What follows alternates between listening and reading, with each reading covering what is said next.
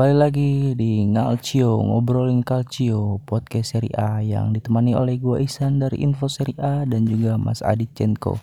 Oke Mas Adit, beberapa hari belakangan ini kita mendengar berita di di Liga Italia nih, di Serie B khususnya. Ya salah satu klub dengan scouting terbaik yang pernah ada itu sedang mengalami kendala finansial nih, yaitu Palermo ya klub dari Italia Selatan ya dari Sisilia Palermo ini kabarnya menunggak pembayaran gaji dari beberapa pemain mereka setelah ada pergantian kepemilikan. Itu ceritanya gimana tuh Mas Adit? Boleh ceritain ke kita Mas Adit?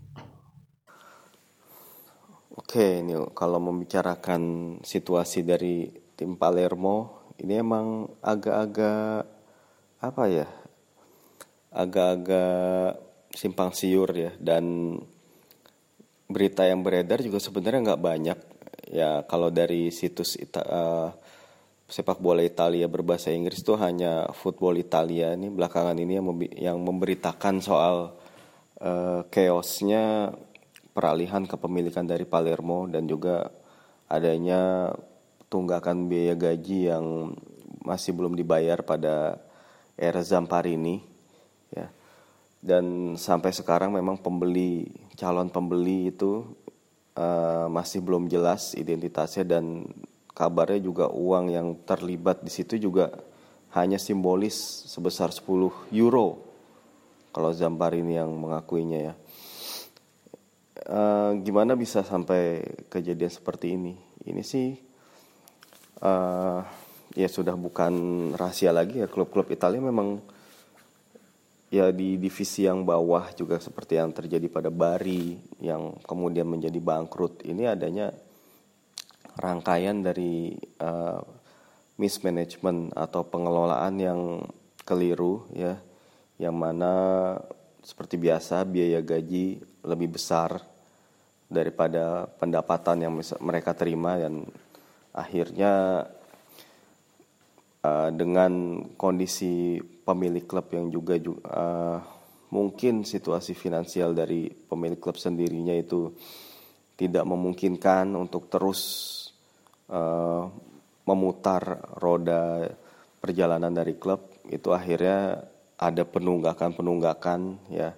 Dan dalam hal ini kabarnya ya kalau kita kalau gue pernah baca dari uh, tweet dari penggemar Palermo yang ada di Italia sana bahwa yang jadi masalah di Palermo itu bukan cuma tunggakan biaya gaji ya, yang kabarnya senilai sekitar 16 juta euro.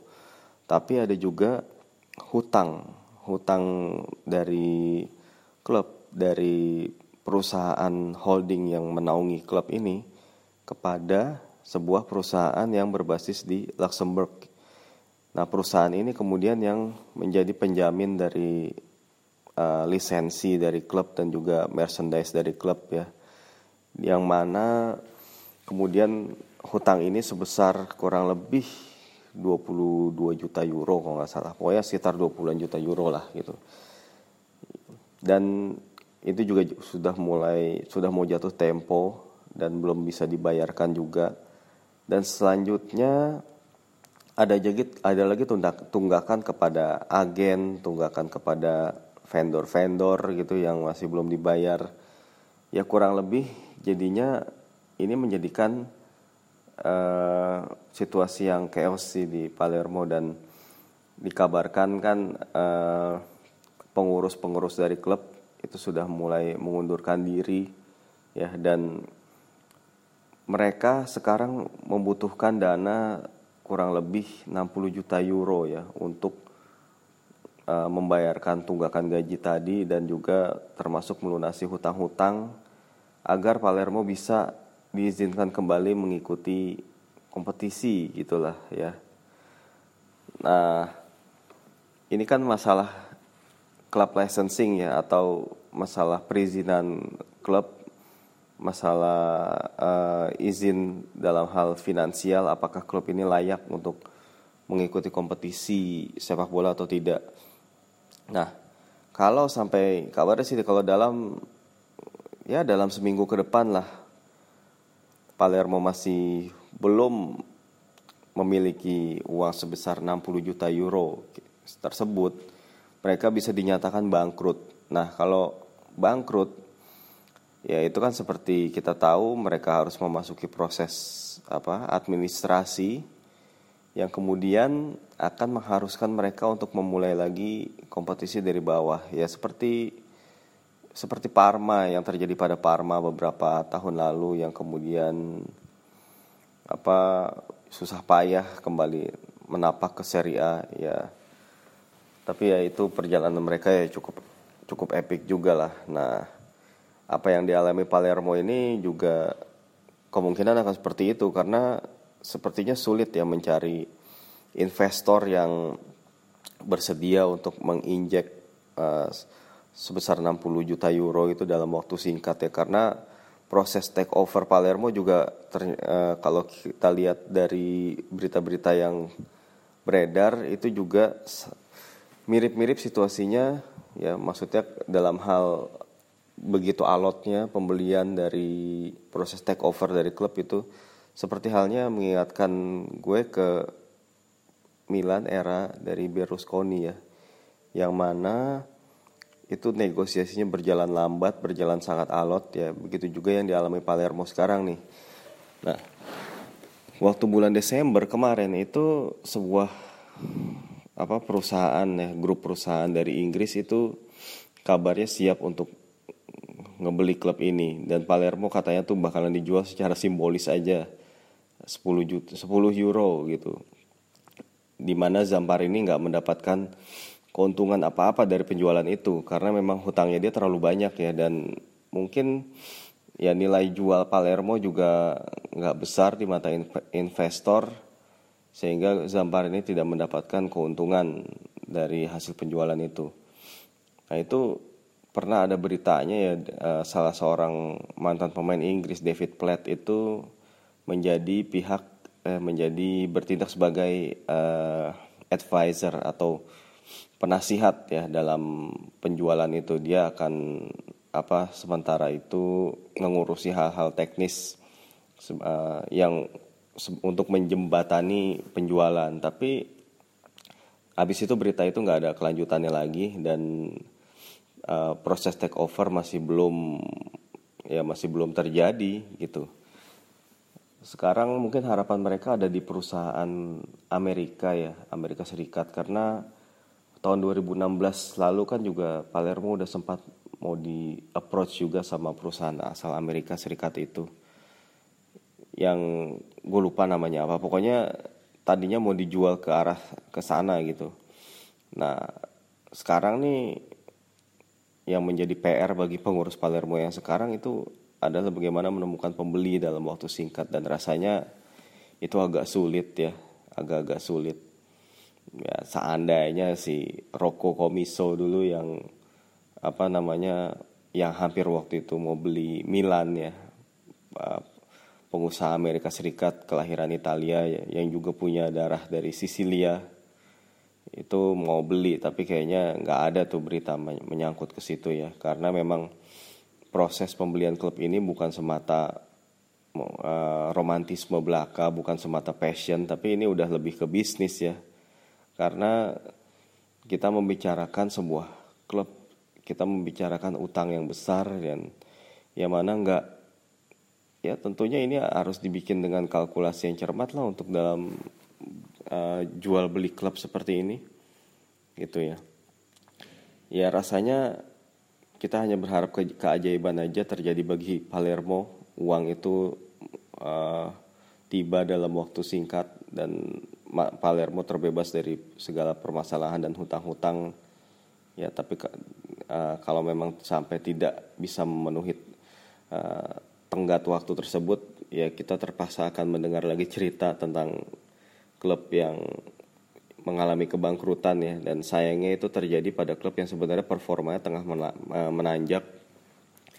Mereka sedang bersaing uh, dengan Brescia ya untuk menjadi pimpinan klasemen seri B yang mana kalau di akhir musim ini bertahan performa bagus itu mereka bisa jadi akan lolos sebagai tim yang promosi ke Serie A. Ya ini sangat disayangkan sih sebenarnya Selain terkenal dengan keindahan alamnya, dia Sisilia juga terkenal nih di dunia ini karena mafianya nih. Ini Mas Rit, beberapa tahun yang lalu sempat terdengar berita bahwa mantan pemilik Palermo itu Zamparini itu memiliki ikatan yang cukup kuat dengan jaringan mafia di sana ya. Katanya bahkan si Zamparini pernah ngasih tiket beberapa tiket itu buat gembong-gembong mafia untuk menonton laga Palermo. Nah, setahu Mas Adit gimana tuh ceritanya tentang mafia di Sisilia dan pengaruhnya terhadap sepak bola di sana? ya secara normal sih harusnya nggak ada namanya keterlibatan sebuah organized crime atau uh, organisasi kejahatan yang uh, terselubung yang terorganisir ya itu mencampuri sepak bola dan setahu gue sih uh, federasi sepak bola Italia dalam uh, pengelola liga dan juga klub yang juga mengatur tentang lisensi uh, yang menjadi syarat dari ke, keikutsertaan klub di sebuah kompetisi resmi di Italia itu ada syarat tentang anti mafia. Artinya ada klub itu harus membuat pernyataan bahwa mereka tidak terlibat atau tidak terasosiasi dengan organisasi-organisasi uh, uh, mafia gitu. Karena memang uh, yang namanya organisasi mafia ini memang rentan dengan kejahatan yang bisa mengancam uh, keselamatan pemain, juga pengurus klub, dan juga rentan terjadinya praktek judi, match fixing, dan segala macam. Juga praktek kekerasan yang ada di antara supporter, ya. Kalau apa namanya tentang Zampari ini sendiri yang keterkaitannya dengan uh, mafia ya. Ini justru si Presiden Palermo ini malah ngebantah sih ya. Karena pada tahun tahun-tahun 2009 2010 justru Zampari ini kan pernah punya pernah bikin kayak rencana besar untuk membangun atau memodernisasi stadion Renzo Barbera dan juga membangun uh, pusat perbelanjaan di sekitar situ. Nah, pada saat rencana itu digulirkan itu malah ada berita kan yang di mana direktur dari salah satu direktur Palermo Rino, Rino Fosci itu malah dikirimin kepala kambing oleh orang tak dikenal yang itu biasanya ya simbol dari apa namanya sebuah ancaman sih dari mafia ya kalau kayak gitu ya. Yang mana mungkin kalau si Zampar ini mengklaim waktu itu mereka mungkin ingin diikut sertakan dalam tanda kutip dalam proyek itu. Karena ya tentu mereka ingin mengambil keuntungan ya dari proyek-proyek besar semacam itu. Ya memang kalau apa namanya yang mafia itu kan er, erat juga dengan kayak premanisme gitu. Dia dia benar-benar kayak bebas dari hukum-hukum negara yang berlaku di negara dengan pemerintahan yang sah gitu. Yang mana keberadaan mereka memang uh, tidak pernah secara legal diakui tapi sebenarnya mereka ada gitu. Mereka ada apalagi di pulau Sisilia ya. Di di menurut gue tuh karena apa ya Pulau Sisilia khusus atau Italia Selatan pada umumnya itu kan kalau secara ekonomi itu enggak apa ya memiliki ketimpangan lah memiliki ketimpangan yang sangat besar ya dibandingkan dengan yang mereka-mereka yang ada di utara. Makanya kalau gue pernah baca sebuah tulisan ya bahwa se seorang fans uh, sepak bola dari Sisilia itu fans Catania itu mereka nggak apa nggak lebih suka disebut oleh orang-orang bahwa mereka adalah orang Sisilia bukan mereka bukan orang Italia. Ya ini mungkin seperti halnya kalau kita uh, ngelihat contoh di orang dari Katalan yang mana mereka dis, menolak disebut sebagai orang Spanyol ataupun dari orang dari Basque juga kan nggak suka diasosiasikan dengan Spanyol karena mereka ngerasa punya identitas sendiri ya. Begitu juga uh, dari Pulau Sisilia sendiri sih. Uh, Sisilia itu kan juga secara sejarah sejarahnya kan mereka juga uh, dipengaruhi oleh uh, banyak sekali kebudayaan ya selain dari Italia sendiri mereka juga ada pengaruhnya dari Romawi, dari Spanyol dan bahkan dari Arab ya dari dunia Islam. Di mana kalau kita di Sisilia sendiri itu kan ada peninggalan-peninggalan berupa istana kesultanan, lalu kemudian ada juga uh, apa namanya selain dari istana atau banyak juga lah peninggalan-peninggalan lain yang membuktikan bahwa sebenarnya uh, wilayah ini kaya akan sejarah gitu. Ya namun karena memang adanya ketertinggalan dalam hal finansial, dalam hal ekonomi sehingga membuat tentunya uh, penduduk mereka ya secara pendapatan per kapita itu juga uh, Palermo atau Pulau Sisilia pada umumnya itu masih di bawah di bawah standar dari negara Italia sendiri. Ya sehingga dengan adanya ketimpangan itu, dengan adanya kesulitan ekonomi yang melanda itu, ya organisasi-organisasi apa organisasi mafia itu ya tuh jadi tumbuh subur gitu. Ya balik lagi ke dunia sepak bola ya. Itu federasi sepak bola itu selalu uh, memperhatikan betul ya isu-isu tentang mafia ini, keterlibatan mafia ini. Pokoknya yang namanya klub pemain itu nggak boleh ada keterikatan, keterlibatan dengan mafia ya. Karena kalau terbukti seperti itu akan disanksi. Ya karena ini emang balik lagi ini erat kaitannya dengan independensi sih dengan dengan keselamatan daripada pemain itu sendiri ya. Karena kalau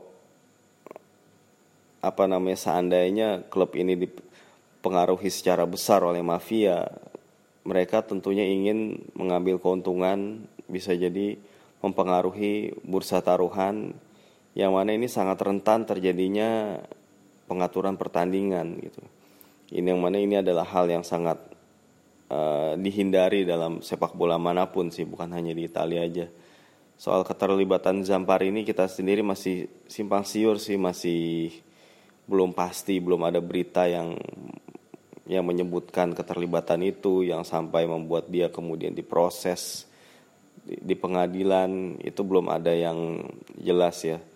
Tapi ya kita harapkan saja memang emang nggak benar nggak ada keterlibatan itu dan secara klub ya Palermo masih bisa terus eksis meramaikan sepak bola Italia. Ya dan karena memang belakangan ini kalau kita lihat uh, di tim nasional Italia ya terakhir kalau gue baca sih pemain yang keturunan Pulau Sisilia yang terakhir memperkuat tim nasional Italia itu Giuseppe Mascara. Ya pemain yang legend dari klub Catania itu. Ya sebelumnya pemain asal Pulau Sisilia ya tentu saja Salvatore Schilacci ya yang jadi top skor uh, Italia tahun 90. Dan setelah itu selain itu juga belum ada klub-klub dari Italia Selatan yang kayak semacam unjuk gigi ya sebelum ya Napoli meraih Scudetto tahun 80-an dan juga Cagliari sempat mencuri satu gelar tahun 70 ya tapi memang ya dominasi Italia Utara memang terlalu kentara banget sih ya. Di terutama karena di utara itu kan ada pusat bisnis pusat bisnis di kota Milan, Turin dan Genoa, bisnis dan industri di Italia. Sehingga memang uh, terjadinya ketimpangan itu terlihat terlihat wajar ya. Bukan cuma di masyarakatnya aja tapi juga itu berpengaruh ke dunia sepak bola. Ya kalau kita melihat persaingan di antara klub-klub asal Sisilia ini mungkin ya sekarang kita nggak menyaksikannya di seri A ya tapi tentu saja ada memori-memori yang sulit kita lupakan antara dari pertemuan antara klub-klub di Sisilia atau biasa disebut dengan derby Sisilia salah satu yang sulit gue lupain sih di derby Sisilia tahun 2007 kalau nggak salah tuh. Waktu itu ada dimenangkan 2-1 oleh Palermo uh, yang ngegolin Caracciolo.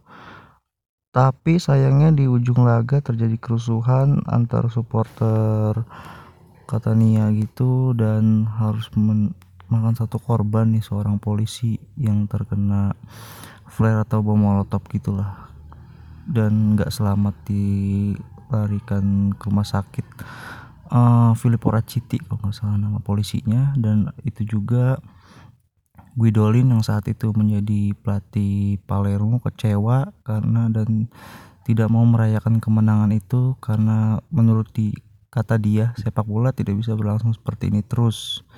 Tidak ada perayaan atas kemenangan itu karena tidak ada gunanya. Dan juga Zamparini sendiri menolak selebrasi dari kemenangan itu karena menurut dia ini adalah luka untuk seluruh sepak bola Italia. Ya yang akhirnya waktu itu FIGC memutuskan untuk menunda laga-laga sisa di Giornata itu. Yang gue inget dari derby Sicilia sih yang paling susah gue lupain ya itu mas ya. Kalau dari Mas Adit sendiri nih derby Sicilia yang paling membekas di ingatan Mas Adit itu yang mana Mas Adit? Derby Sicilia antara Catania dan Palermo itu secara historis juga jarang terjadi ya mereka jarang bertemu karena uh, mereka tuh lebih sering berada uh, berbeda divisi misalnya Palermo di Serie A, katanya di Serie B atau sebaliknya gitu. Jadi secara historis ketika mereka berada dalam satu divisi uh, Derby Sicilia itu baru berlangsung ya 10 10 11 kali lah ya. Pokoknya ya masih tergolong muda gitu ya walaupun ada sejarah uh, kerusuhan yang tadi sempat dibilang yang sampai menewaskan seorang petugas ya.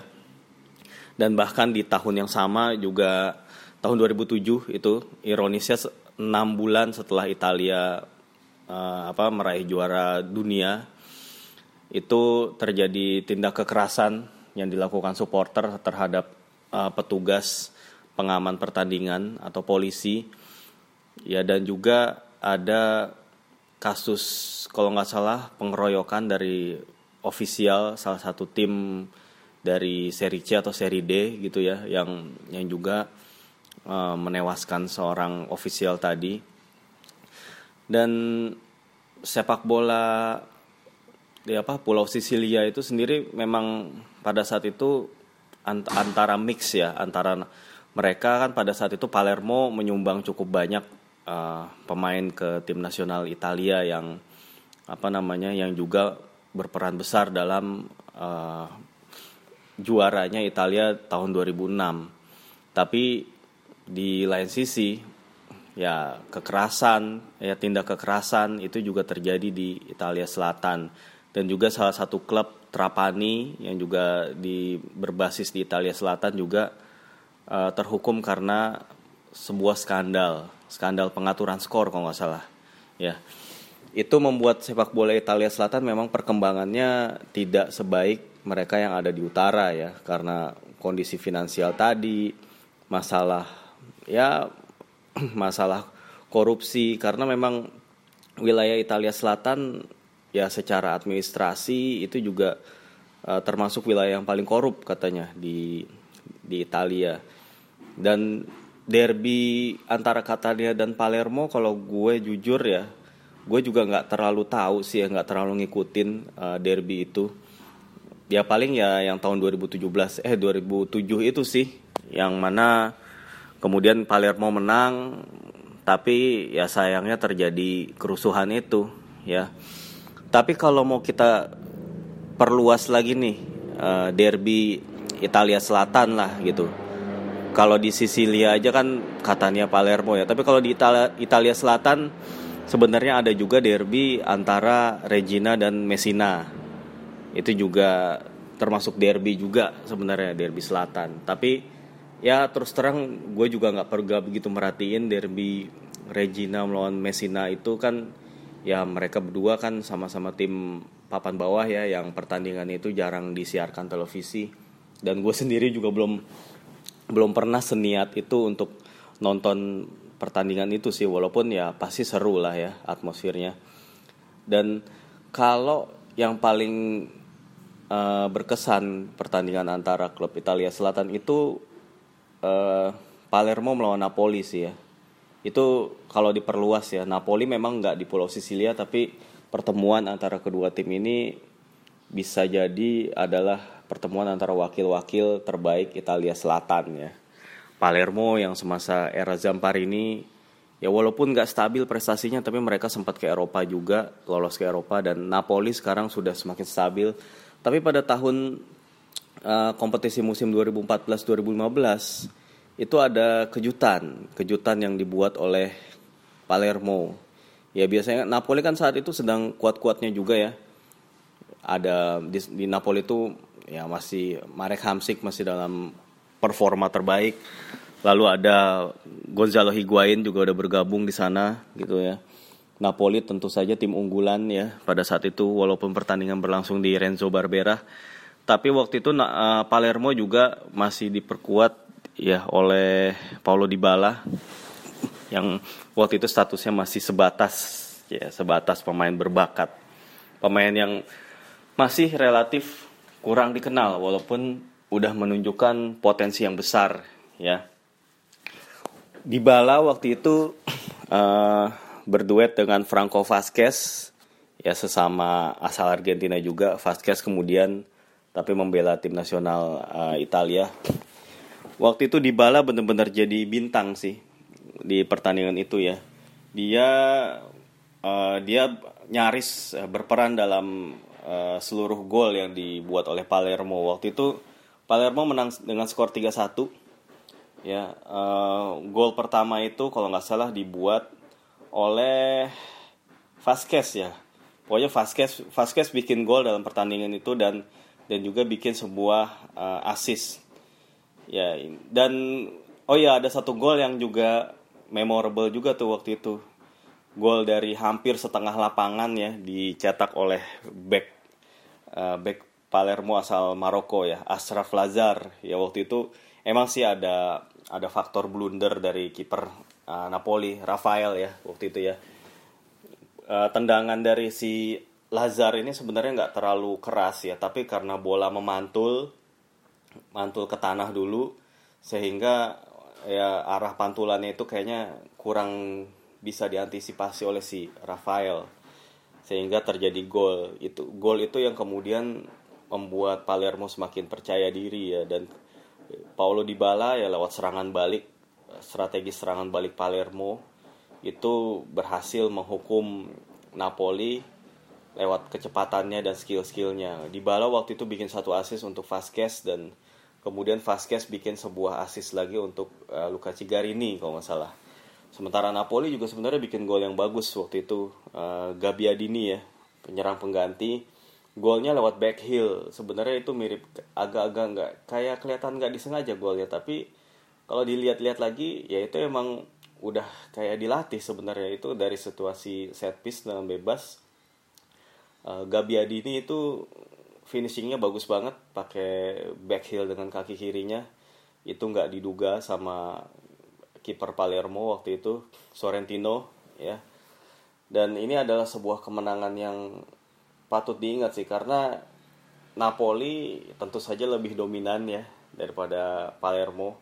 Dan ya namanya juga kemenangan yang jarang diraih ya itu pasti yang jelas mengesankan banget ya dan menurut gue itulah derby Italia Selatan yang cukup berkesan. Oke ini pertanyaan terakhir Mas Adit uh, di era Zampari ini kan kita tahu lah sama pasti sama-sama tahu lah kalau Zampari ini hobinya mencat pelatih ya tapi di mata Mas Adit sendiri nih siapa pelatih terbaik Palermo di era Zampari ini? Ya kalau bicara siapa pelatih favorit di era Zampar ini itu jelas pertanyaan yang sulit kalau gue bilang karena kan kita tahu pelatih di era Zamparini itu bisa bertahan satu musim aja itu udah bagus banget ya. ya tapi kalau boleh milih sih mungkin Delio Rossi sih ya yang dia tahun 2009 2010 itu bisa membangkitkan performa Palermo ya setelah mereka secara uh, secara kontroversial Maurizio Zamparini itu menunjuk si hmm, siapa namanya Walter Zenga mantan pelatih Catania ya. Waktu itu penunjukan Zenga juga sempat diprotes oleh kelompok supporter dari Palermo dan kemudian terbukti Zenga ternyata tidak eh, nggak uh, bisa ngasih performa yang bagus dan dia dipecat di bahkan sebelum pertengahan musim ya meninggalkan Palermo di peringkat ke-12 kalau nggak salah. Nah, saat itulah Delio Rossi datang dan kemudian dia begitu membangkitkan performa dari Palermo yang lalu dia uh, membawa Palermo ke posisi kelima di klasemen akhir. Nah ini ini menurut gue pencapaian yang sangat bagus ya. Apalagi skuad Palermo itu kan nggak nggak sebaik pada saat mereka itu di musim 2005 2006 dan 2006 2007 itu dua musim berturut-turut di mana Palermo di papan atas terus ya. Sementara di yang ini 2009-2010 itu uh, dengan skuad yang nggak lebih baik ya, tapi mereka berhasil uh, menyamai prestasi di tahun 2006 dan 2007 itu ya. Waktu itu yang jadi bintang Fabrizio Micoli ya. Itu berhasil bikin 19 gol dan 10 assist. Dan performa Palermo itu juga sangat-sangat brilian waktu itu bisa ngalahin Milan di San Siro dan bisa ngalahin Juventus di Turin. Ya, Mikoli itu waktu itu bikin gol tuh di di kandang Juventus waktu itu ya. Dan ironisnya lagi Fabrizio Mikoli waktu itu walaupun tampil sebagus itu ya di uh, fase akhir karirnya itu, tapi dia nggak dapat panggilan ke timnas, ke timnas Italia di Piala Dunia 2010. Ya, Italia waktu itu datang dengan status sebagai juara bertahan tahun 2006. Yang mana kemudian Italia satu grup dengan negara-negara yang harusnya mereka bisa kalahin dengan mudah ya, Paraguay, New Zealand, dan Slovakia. Ya, tiga negara yang sama sekali nggak punya tradisi bagus di Piala Dunia, tapi secara mengejutkan Italia gagal lolos dan gagal bersaing dengan tiga negara tadi ya. Italia nggak pernah bisa menang sekalipun dalam pertandingan itu ya. Salah satu faktor yang banyak dikritik adalah pemilihan pemain dari Marcelo Lippi ya yang yang mana Lippi itu lebih banyak percaya kepada pemain senior pemain-pemain yang kebanyakan jadi anggota skuadnya pas menang Piala Dunia 2006 ya. Terutama di sosok di posisi penyerang waktu itu Italia kurang banget uh, pemain-pemain kreatif pemain yang dibawa Lippi itu kebanyakan bertipe uh, penyelesai penyelesai serangan. Waktu itu ada di Natale ada uh, Gilardino lalu kemudian Pazzini kalau nggak salah lalu kemudian Quagliarella dan Vincenzo Yakinta sebenarnya kalau dua satu spot tadi dikasih ke Mikoli aja di antara satu penyerang yang di antara lima penyerang yang dibawa tadi satu spot aja dikasih ke Fabrizio Micoli itu mungkin hasilnya bisa berbeda ya karena Micoli juga punya kreativitas juga dia punya skill yang bagus dan dia sedang form top formnya juga gitu pada saat itu musim terbaik dia tapi mungkin ya karena ya ada rumor hubungan dia dengan Marcelo Lippi kan juga nggak begitu harmonis ya. Dan juga ada lagi nih Lippi juga sayangnya nggak manggil Antonio Casano yang mana dia salah satu pemain pemain dengan bakat terbaik di Italia ya salah satu pemain berbakat. Tapi ya Casano nggak dipanggil. Pada saat itu Casano padahal uh, menjalani musim yang bagus juga di Sampdoria ya ya, ya alasannya Lippi ya. Ya Lippi kan memang tipe pelatih yang sangat disiplin ya dan dia nggak suka dengan pemain-pemain yang punya attitude kurang baik ya seperti Casano tadi. Ya anyway yaitu tadi uh, dengan performa tadi kita ngomongin Fabrizio Micoli dan juga Palermo ya.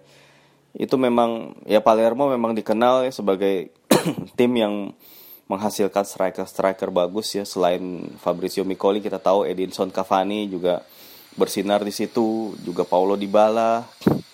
Lalu kemudian ada beberapa nama lagi bahkan seperti Amauri juga sempat jadi pemain bagus di Palermo. Lalu Luca Toni ya. Ini membuktikan bahwa Palermo ini sebenarnya punya uh, di bawah Zamparini ini punya permainan yang menghibur. Permainan sepak bola menyerang yang memanjakan striker-strikernya yang kemudian membuat tim ini selalu menarik ya walaupun gonta-ganti pelatih tapi tim ini harus diakui punya scouting yang sangat bagus ya untuk pemain-pemain Amerika Selatan atau pemain-pemain dari Balkan. Ya banyak yang bilang kalau kalau aja bintang-bintang Palermo itu dipertahankan lebih lama, mungkin skuad dari Palermo itu sangat bagus ya penuh diisi dengan uh, pemain-pemain bintang. Ya. Dan sekarang Palermo sedang dilanda kesulitan dalam hal finansial, kita harapin aja mereka cepat pulih dan cepat balik lagi ke Seri A. Walaupun ini semua ya kalau benar-benar Zampar ini mundur ya ini mungkin udah nggak sama lagi sih kayak sebelum-sebelumnya ya. Zampar ini biar gimana pun dia mempekerjakan orang-orang yang tepat ya terutama di scouting departemen scouting ya bisa mencari bakat-bakat yang sangat bagus ya.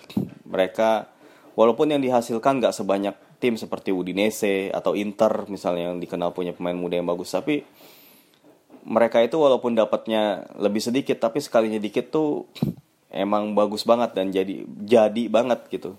Pemain seperti Pastore, Dybala, Cavani tadi, Vasquez itu ketika dijual harga mereka mahal banget dan dan terbukti mereka juga bisa bisa tampil sebagai pemain bintang gitu. Bukan pemain yang nanggung tapi emang benar-benar jadi pemain bintang.